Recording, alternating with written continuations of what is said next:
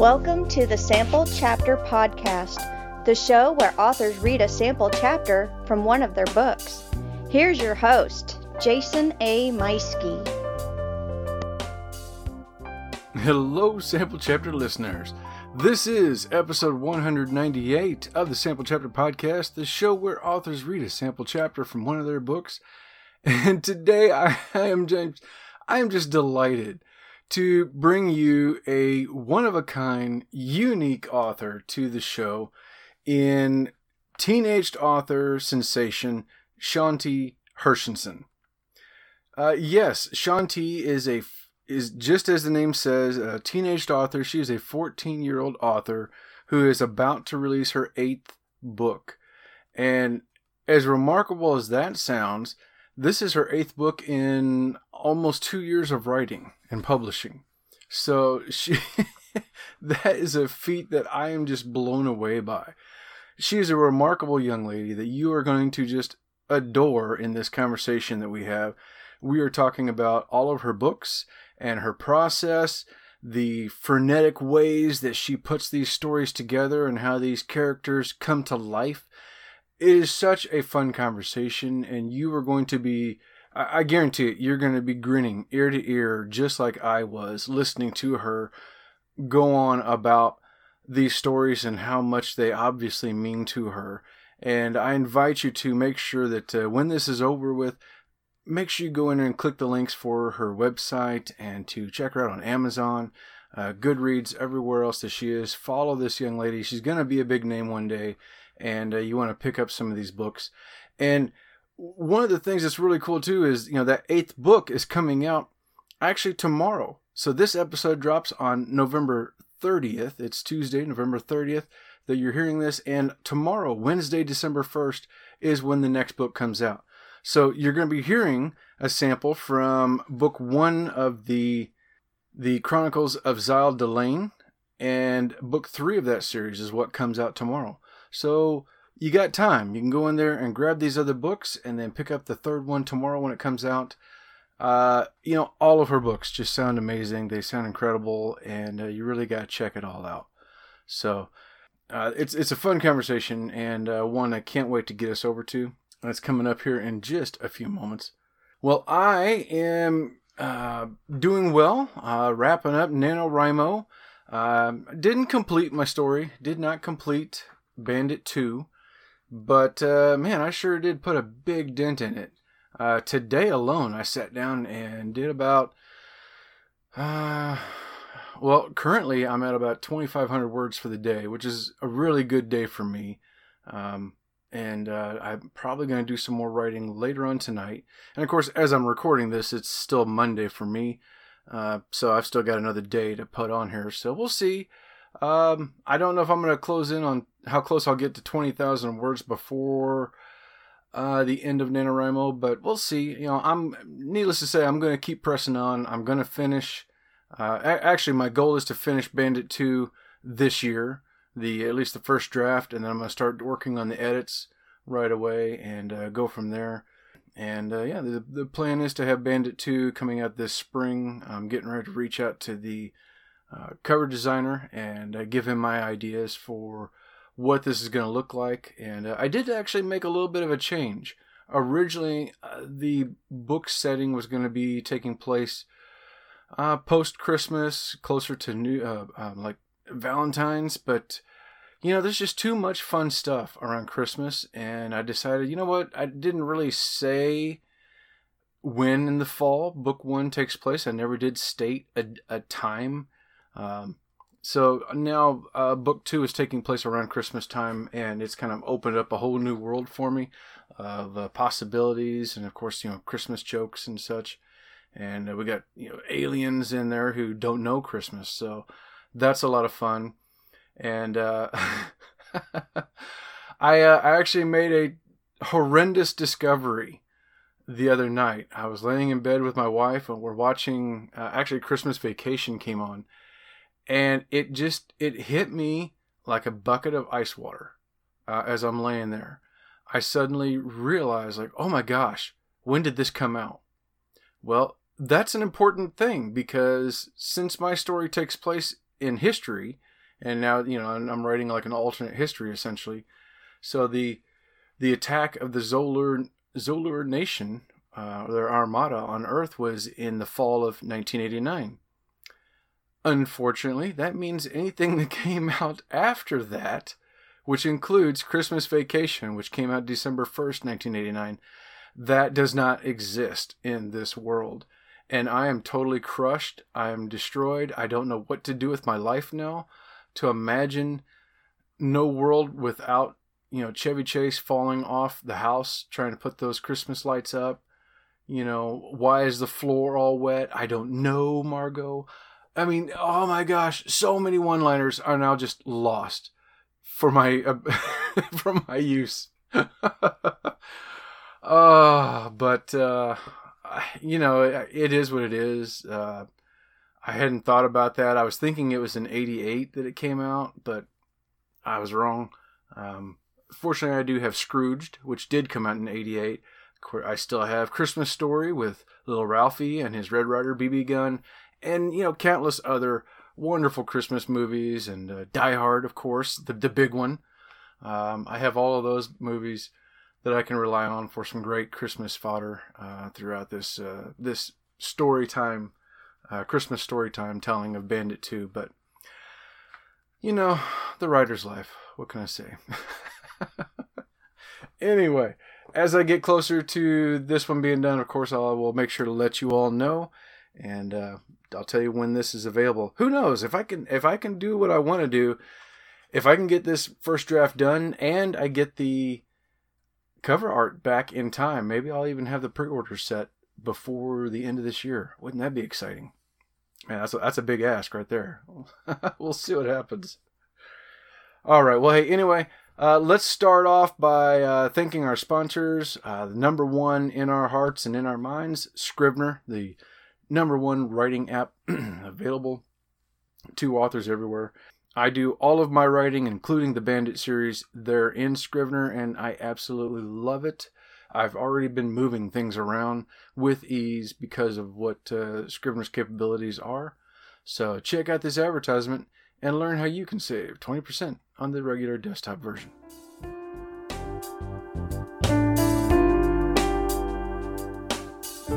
Jason here.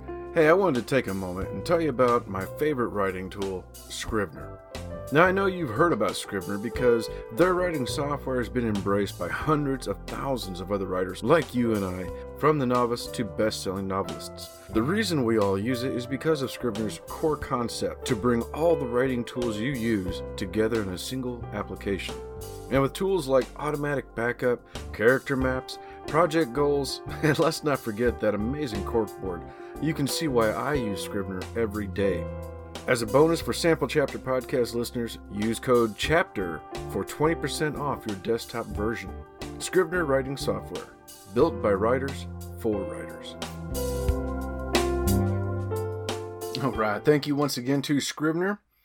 Uh, I also want to thank Writer's Block Coffee for being an affiliate of the show. And uh, the affiliate status means if you go in there and you make an order using our coupon code, which is Sample Chapter, by the way, not only do you save ten percent, but I get a little piece from the company. Um, I get a little bit that goes towards helping the costs of the show. So hop on in there and order yourself some coffee. Uh, they have three incredible flavors. The Writer's Block Coffee, which is their signature blend. The Deadline Dark, which is sure to wake you at any hour of the day. And then my personal favorite, the Whiskey Barrel Aged Coffee. You can order your coffee one at a time or set up auto ship so that you never run out. Uh, once again, that, uh, that link is in the show notes. And use the coupon code SAMPLECHAPTER so that you can save ten percent on your order. Uh, finally, I want to thank Pop Goes the Culture Network, home to about half a dozen other shows, all of them incredible and all of them pop culture related. Whether you are looking for uh, movie or gaming news, it's all there on, uh, on any one of those shows. They're going to be discussing um, all the pop culture stuff that you want, uh, from one, you know, Two Dads Review, to Multiverse Tonight, to even the Alamo Drafthouse doing a, a special, like, behind-the-scenes things and talking about upcoming shows. Lots of great shows on the network, so hop on over and uh, click that link in the show notes for more. All right, well, without further ado, how about we get on over to our interview for episode one ninety-eight with teenage author Shanti Hershenson.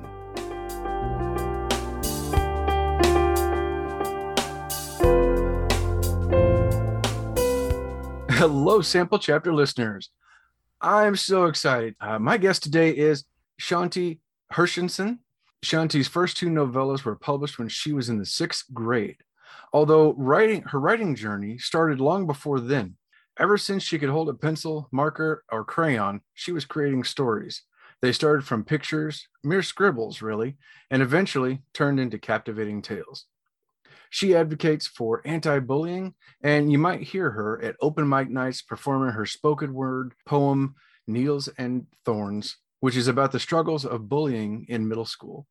Ladies and gentlemen, help me welcome to the show, Shanti Hershenson. Welcome to the show. Thank you for having me. I'm so excited to have you here. This is very special. You are my, my youngest guest today. Let, and let me uh, let's make sure that everybody understands this too. So you are fourteen, is that right? Yeah, I just turned wow. fourteen. You just turned fourteen. Oh my goodness! And you have a wealth of books behind you. Congratulations! Thank you.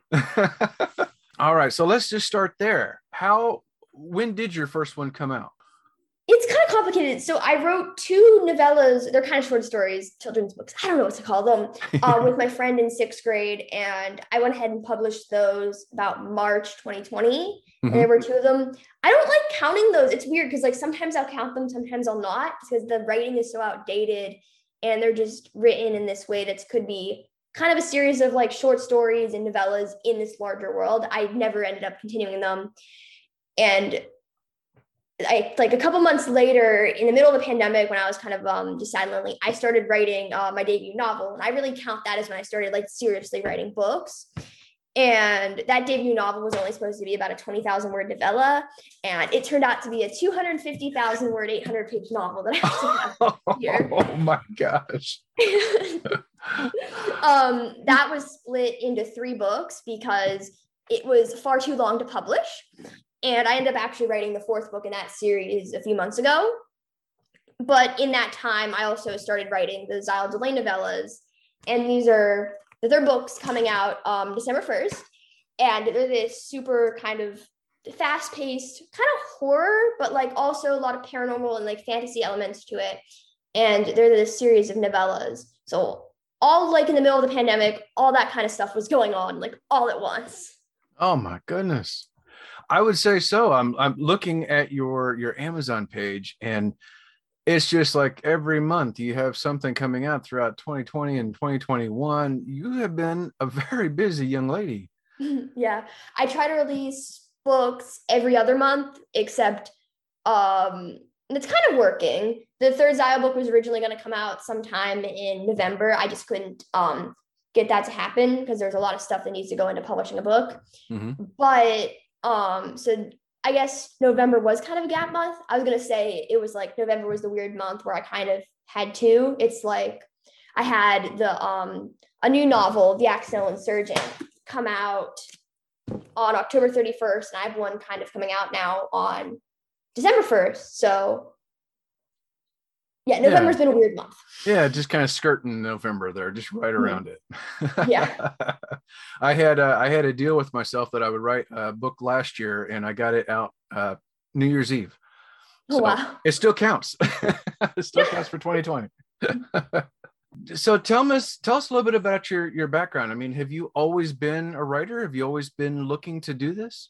I would say yes. I have. Um, I've recently came across a bunch of these old things I've written. A lot of them are like picture books and children's books that I was um, last night talking about um, rewriting and publishing. And I wrote these, I used to kind of take paper, and I, the oldest one I have is from four, first grade.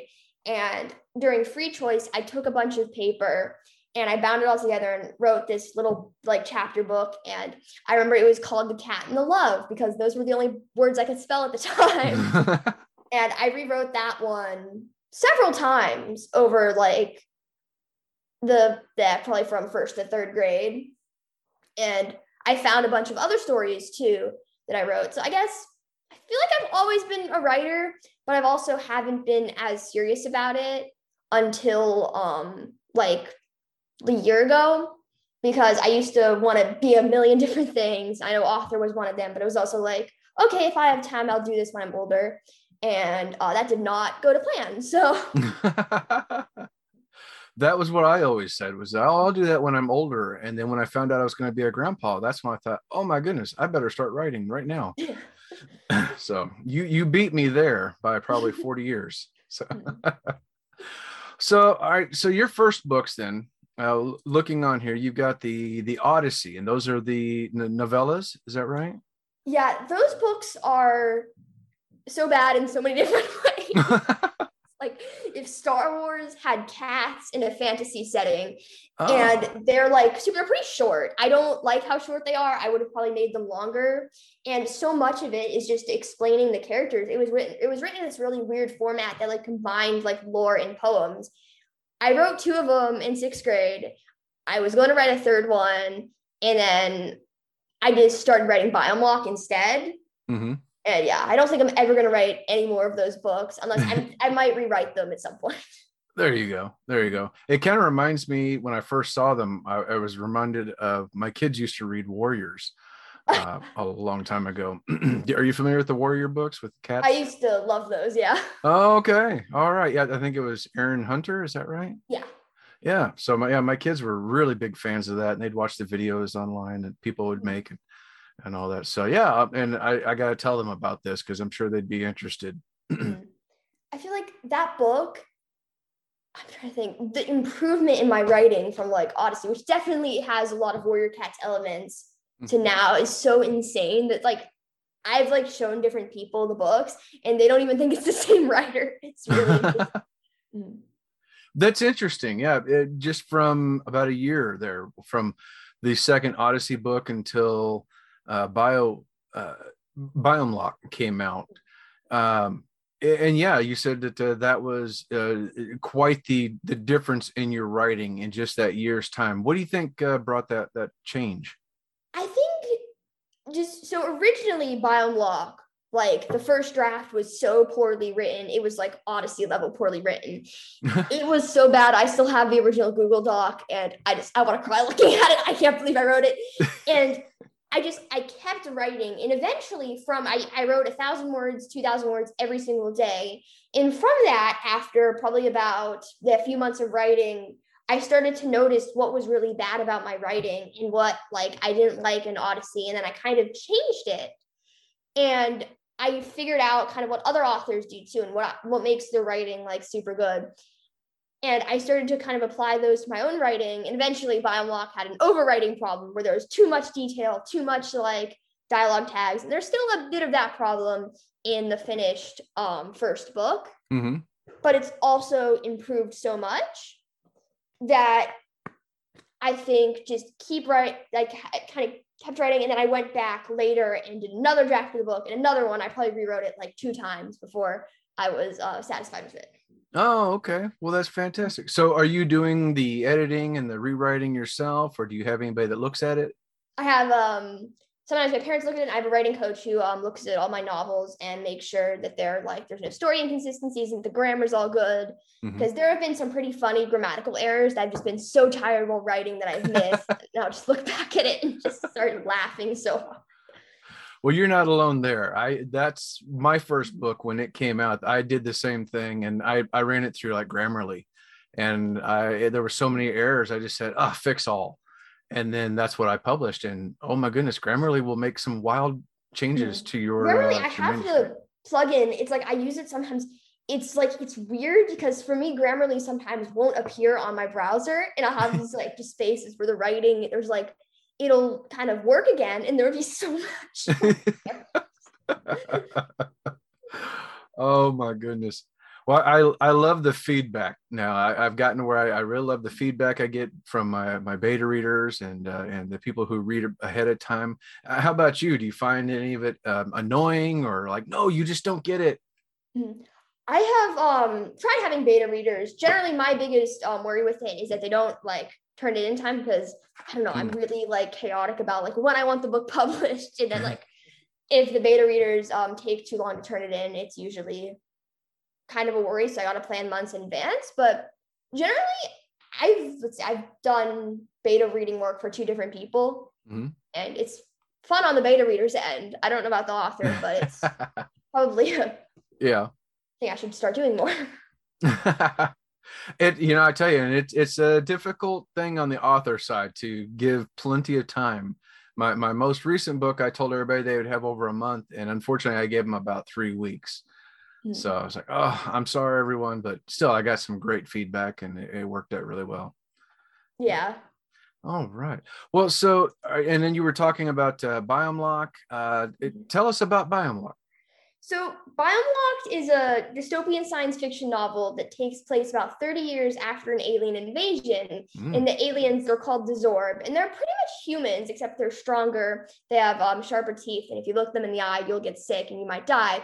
Um, the, they um, pretty much completely mess up the world, but they create these biomes, and there's like the desert biome, the dark forest, the grasslands, the mountains.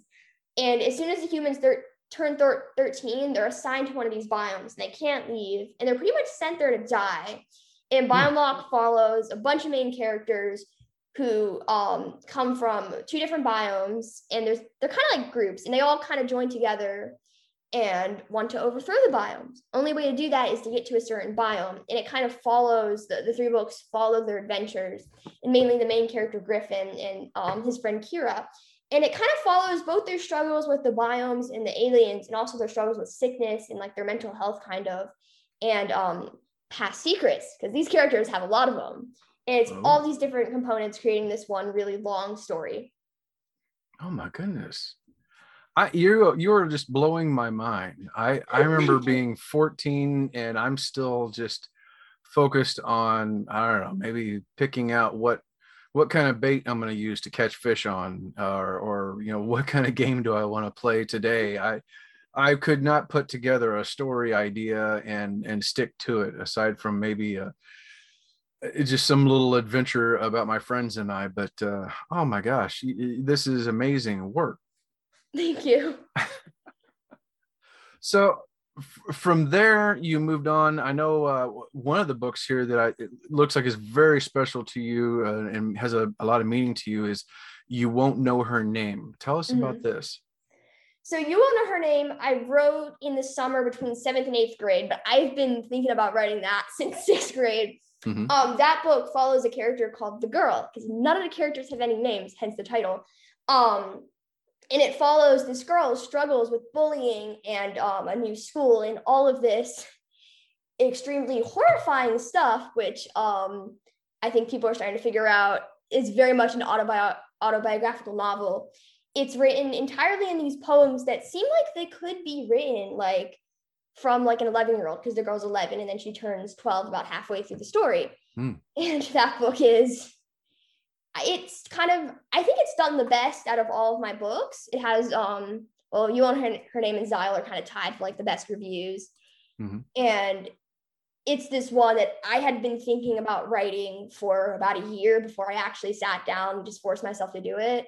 So it was by far the hardest book I've ever written. And I feel like every day I woke up telling myself, I shouldn't write this book. Nothing good is going to come out of writing this. Um, and every day I just told myself, don't do it. And uh, I finished it. I kind of forced myself to do it. And I finished writing that book in about ten days. Wow. I published it a few weeks after like editing it, I think a week or two. And I originally did the cover myself. And then actually a few days ago, I got the new cover, and it just like all coming together for that one. Oh, wow. Fantastic. Yeah. It seems like anytime Anytime authors write something that's very personal like that, those are always the hardest, mm-hmm. uh, but they're also the most valuable, I think. Yeah. So is and, that, um, that's been your experience as well? Yeah, it's my favorite, I think. I'm getting a new um, hardcover for it. I haven't, I've only gotten one hardcover so far too, and I'm getting a new hardcover for that one. Oh, nice. And I don't remember when it's coming. Might be coming in the next few days. I'm not sure. And like that one I definitely hold the closest to me. I'm always the most defensive about that book, though I've gotten genuinely, I don't think I've ever gotten really criticism about it, which is weird, but it's like, I promote that one the most too, I think. I talk about that one the most compared to some of my other books, except for maybe like The Accidental Insurgent, I have talked about a lot, and um, Biome Lock, but like You Won't Know Her Name is the one that like, I feel like whenever I think of my books, I think of that one. So it's definitely like just... Yeah. Yeah. And that's awesome. All right. So tell us about, uh, you were just talking about it. Tell us about mm-hmm. Accidental Insurgent. So The Accidental Insurgent is another one of the novels I wrote in the summer between seventh and eighth grade. Ah. It is this dystopian novel that I think probably, I think it's like two days after um, seventh grade ended. And the one I was working on, I only had a few thousand words in it. And I just did not like that story. I don't remember what it was about, but it was genuinely like not a good one. I just wasn't feeling it. So I sat down, I was like, okay, I'm going to write a new book. And I just started writing this kind of world based on not really my personal experiences, but just kind of how I feel like I've like seen like school be, in the sense that um, the main character, Allie, is late to school and she's going to die. Mm. And it's, it takes place in this dystopian society that's like bound by rules. There are so many of them that I can't even keep track of it. And it's not clear exactly what happened. There's speculation about what happened to the society, but no one was alive long enough to know. And it's like, there's nothing beyond that. There are mountains, and then no one bothers to really know what's beyond that. And for uh, the main character, Allie, she's just struggling to stay alive. And um, one of the most interesting kind of plot points of this is that um, once they graduate from the endmost school, which is pretty much high school for them, just it's the end, mm-hmm. um, they have to essentially do something incredible. And if they don't do something incredible, they're going to be killed at twenty. And that sounds like a pretty classic dystopian plot, except for The Accidental Insurgent, that's not the main focus of it. Because Allie might not even graduate, and she might not even get that far where she's in that position. And it's kind of um, Allie and her best friend Finn struggling to stay stay alive through all of these challenges and plot twists. And it's a really fun book. I um, could not stop writing it. I uh, let me think. I was writing about four thousand to five thousand words per day on that book. Oh my I goodness. Finished the first draft in sixteen days. It's a pretty long book. It's three hundred fifty pages. And I just, I couldn't stop. I edited it in like about a week, mm-hmm. and then it laid dormant until I could figure out exactly what I wanted to kind of fix in it. Yeah. Oh my gosh. Yeah. Uh, something that's amazing me is, is realizing how many of these books are standalones, essentially. Uh, mm-hmm. Accidental Insurgent, the, uh, the Biome Lock. Of course, you got the, You Won't Know Her Name is a completely different one. Yeah. And when I was first looking at it, I actually I thought Biome Lock and Accidental Insurgent were like in the same world. Um, maybe one of them was a sequel, but no, these are actually different books, different stories, different yeah. characters, and most I'm of them blown are all away. Different universes. Yeah, uh, Biome Lock has three more books I've written in a series that I just haven't like published yet. I'm hoping Biome Blackout, which is the second book, will be out in early twenty twenty-one. And then there are two more books, Biome's End and Biome's Resurrect. Biome's Resurrect is kind of like a, not really a spin-off, but like a completely different like sequel series. Mm-hmm. And I think Biome's End is going to come out probably mid twenty twenty-two.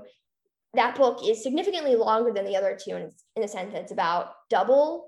It's pretty much, I think it's like one hundred thousand words at this point. And that one, it's going to take a lot of work, but it's also my favorite in the series. Oh my goodness.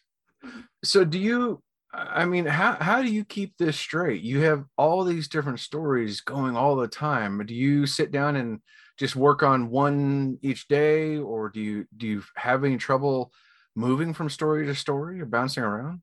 I have a very chaotic writing process. So for Biome Lock, I wrote all three books in one book. Then um, realized I needed to split them. Um, so like once I had finished Ziel, not Ziel, Biome Lock, and it was originally just the editing process, I quickly kind of went on and wrote the all three Ziel books at once.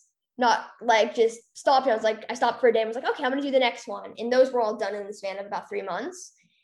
After that, what did I do after that? I think then it was The Accidental Insurgent. And what I start doing now is I'll write when it's longer, not exactly a series of novellas, when it's a full novel that's in like a duology or a trilogy, because I have one right now called The God's Right Hand. And it's a dystopian novel that I wrote um, kind of over the summer and the beginning of the school year.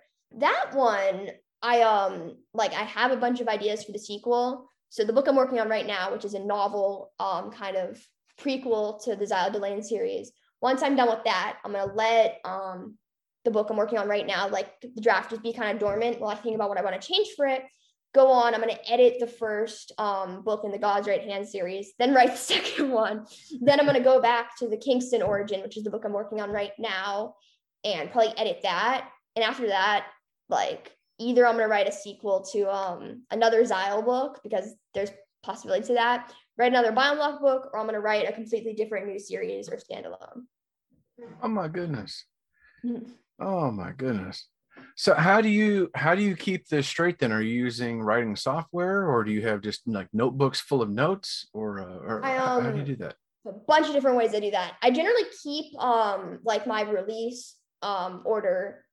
Either I have a thing on my website that's actually outdated now, or I'll keep it um in a Google Doc, but I use um the writing soft not software, just a website called Readsy, and that helps me kind of keep all my um serious like works in one place. Mm-hmm. Although over I have a bunch of um, books that I never finished or like started writing during the Biome Lock era, and um decided I cannot write two books at once. Oh my goodness. Yeah, so I'll I'll use I use Scrivener, and that's helping me to. I, I for the first draft, I'll just go through and just write as much as I can, and then I I'm able to go in and separate and go, oh wait, this is this is part of chapter one, I got to move that over and such. But uh it's always interesting to hear, you know, somebody else's process and how they're how they're doing that, and to think that you're sitting down and punching out essentially three novels in, at a time is just blowing my mind. Oh my gosh, it's like pretty crazy for me too. I um like I like can't stop writing. I don't know. And yeah, every time I just um, finish a novel, I just go on and keep working on something else, and that kind of clears my mind to be able to go back and kind of edit and add things and change things and write a whole new sequel to that. Because all of my books, except for You Won't Know Her Name, are open-ended to have a sequel. Uh, The Accidental Insurgent, that one is slowly becoming more of a possibility if I can think of a good plot, because that book has an ending that could very well lead to um, more books. Mm. Um, Ziel, as a, even though the third Ziel book ends, there is still opportunity for a whole new sequel series. Uh, Biome Lock is still ongoing now because of um I rebooted it with Biome Lock four, and oh. because of that, I need to do five and six. Uh huh. Interesting. And then You Won't Know Her Name's the only book that won't get a sequel. Okay. All right. Well, we've danced around it a little bit. That uh, the the book we're hearing from today is part of that series of uh, the the Chronicles of Ziel Delaine, book one, The Nightmare of Ziel Delaine. Mm-hmm. Tell us about this series and uh, the first book. So Ziel Delaine was written. I've already said this, but it was written during Biome Lock at this point, and it was this book that was um like inspired by multiple different things. One of them I can think of is like these like weird images of places that seem very familiar, but also like creepily familiar and comforting, but also kind of scary. So like nostalgic and kind of sad too is like the feeling of it. And I started writing Ziel as this kind of weird, kind of twisted horror story. And I guess in a way it really is. Um, the problem with that book was that as I was writing it, I didn't have an explanation for so many of the events that were going on. Like, why is his imaginary friend talking to him? What's going on? Where does this all make sense? And I was stuck on that plot, like, loop for days. And I was just, I kept writing, but I couldn't figure out a good explanation for it. And um, not to spoil the book, but I figured it out. And it has this new fantasy element to it and this magic system kind of. And I was able to continue that while still keeping the same kind of nostalgic but sad vibe throughout the series with um, without spoiling what happens with this boy who wants to return home. I won't say why, mm. but it's kind of, and the stories are short too. They're about one hundred pages. They'd be more if the text size wasn't so small, but alas it is.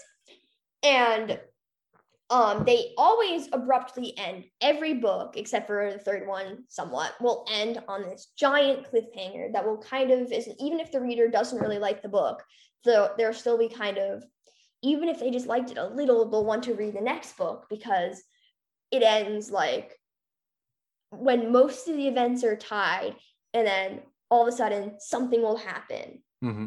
And that goes on for the first two books are like that. Third one, no, it's not really. It's a little more tied just so I could take a break and not immediately have to fill the cliffhanger. Yeah. Because uh, more often than not, I don't even know what's going to happen next. Often I'll have planned like a little, but I do um, just straight up write and see where it goes most often. Oh my gosh. So you're not planning any of these. You're just, you're just jumping in and seeing where it goes. Yeah. I have some like in my notes apps, both on my phone, computer, and Google Docs. It's very chaotic in that way. I will write down little ideas of what I want to happen whenever I think of something. But often like there are just large gaps in the books where I don't know what's going to happen. And then it'll kind of twist what happens that I've already written down, because suddenly I can't do that anymore. And suddenly I'll need to change the setting of that scene I had in mind, or I'll need to change something about it. Except thankfully for the book I'm writing right now, because um, most of that book is actually revealed in the third Ziel book, because it's a villain origin story. So most of the villain, Silly Kingston, his like story is like mentioned um, in that book, but there's so much of it that isn't, that mm-hmm. it's really interesting. And in that book, I plotted out the whole story finally. Except for oh. the very, very end. I still got to figure out how that stuff's going to go down. I love it. Oh my goodness. I love the, the, the tension there and how that's building up. That sounds amazing. Yeah. So now, whenever it comes to your characters, how w- you have so much going on. How do you keep your characters from sounding like each other from one book to another? So often, I sometimes use character sheets. It's like, depending on the book, the characters will be written differently. Like for The Accidental Insurgent, it really feels like, okay, there's this one character, her name is Allie, and she's telling us this story. And then she talks about Finch. And those characters are both like, they have these very deep backstories that are not gone into, but they're like mentioned. So you know, oh my gosh, they have this backstory. You'll know what happens and the story will be told, but it's also because everything's moving along so much. It's like, you're going to mainly know these characters from like, their actions and what they do externally, except for Allie, whose internal dialogue is visible throughout the whole story. um, Biome Lock is another one where the characters are very much, they're, they act in um, ways that the characters of their ages, because the characters of Biome Lock are all thirteen, um, fourteen, fifteen, sixteen, and there are some adults, and they all act the way like adults were, which is I've had, uh, I've been told the Biome Lock characters, especially the kids, are kind of annoying. Again, thirteen-year-olds are very annoying. And also, they're, they are very likable. They have a lot of aspects to them that in a futuristic society, they would kind of have and just be kind of really developed as these kids that are both normal kids, but also very much not normal kids with all their own personal problems and secrets. Uh, Ziel, those characters are um, Ziel Delaine, who's the, um, one of the main characters slash antagonists. It's on. It's undecided. I mean, not undecided. It's like uncertain. um, is this character that kind of embodies this little girl, and but at the same time, she's almost like an adult. Um, and then Silly Kingston, who is the villain, is the most confusing character I've ever written because of his backstory and kind of his actions in the book. And that's been just, it's been amazing. It's also been incredibly difficult. It's weird writing in the perspective of a villain. um and then You Won't Know Her Name, all the characters are based off of real people, but they're more personalities kind of, so that one's a little um like easier to write character wise, not plot wise. Oh my goodness, that is that is amazing. Yeah. Thank you. You are doing incredible work. Oh my gosh, i'm just i'm blown away at, at what you have accomplished in just uh like a year and a half, uh, almost two years. And uh, and you're just, you show no signs of stopping. So this is this is really amazing. Well, thank you, Shanti. Where can uh, where can people find and follow you? Um, so people can find me on my website, which is shanti hershenson dot com, S H A N T I H E R S H E N S O N dot com. Uh, you can find me on Instagram at Shanti Hershenson. And I actually am starting to use TikTok a lot more for my marketing. That's been something that's been super helpful. And my TikTok is Shanti Who Writes. I've actually gained a lot of followers on there recently, and it's been something that I never expected would actually help me. Interesting. Okay. All right. Well, I will make sure to have links for all this in the show notes, everyone, so that you know where to go. Uh, don't forget, everyone, we're going to be hearing today from The Nightmare of Ziel Delaine, which is the first book of the series, and book three is coming out in just a couple of days. The day after this episode drops is what the plan is, anyway. Hopefully, this is what works out. Uh, what's the what is the name of book three? Uh, The Ruination of Ziel Delaine. The Ruination of Ziel Delaine. All right. My gosh, Shanti, thank you so much for uh, for joining me. This has been thank you for having me. A real delight for me. You are so full of energy and just livening up my day. And I know, I know everybody listening is going to be just smiling right along, just like I've been doing this whole time. Thank you. All right, ladies and gentlemen, time for me to step aside with my ice water, and uh, we're going to listen to Shanti Hershenson reading a sample chapter from The Nightmare of Ziel Delaine. All right, and this is the prologue. So, it was atypical for a ghost like Ziel to ever leave the Delaine Manor. However, during an evening of two thousand nine, where the setting sun spilled into her eyes, she did just that. When I saw her in the flesh, and not from the furthest window of what we all thought was an abandoned manor, I assumed she was no more than a ghost. It wasn't my fault that I thought that, as we all had, ever since we first saw her two years ago, back in two thousand seven.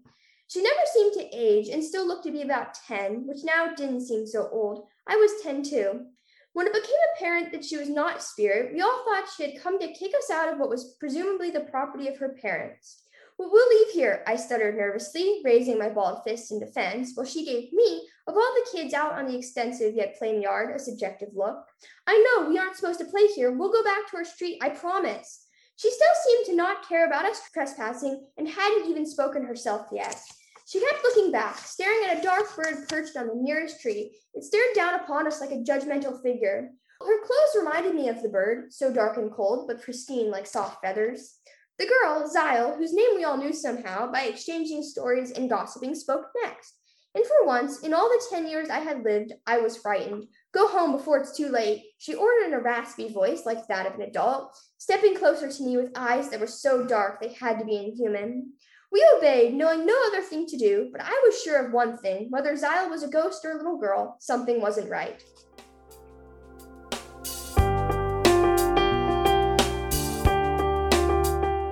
All right, that was Shanti Hershenson reading a sample chapter, the prologue, from Nightmare of Ziel Delaine. That is book one of the Chronicles of Ziel Delaine. Uh, book three comes out tomorrow, so make sure you click that link in the show notes for Shanti's website and uh, her Amazon page, the Goodreads page, everywhere that you can find her. It's all available down there. Don't forget to also click the links for our podcast friends and sponsors alike. And hit that subscribe button so that you don't miss out next week when I'm back with a very special guest for episode one ninety-nine. Until then, take care, everybody. We'll see you soon.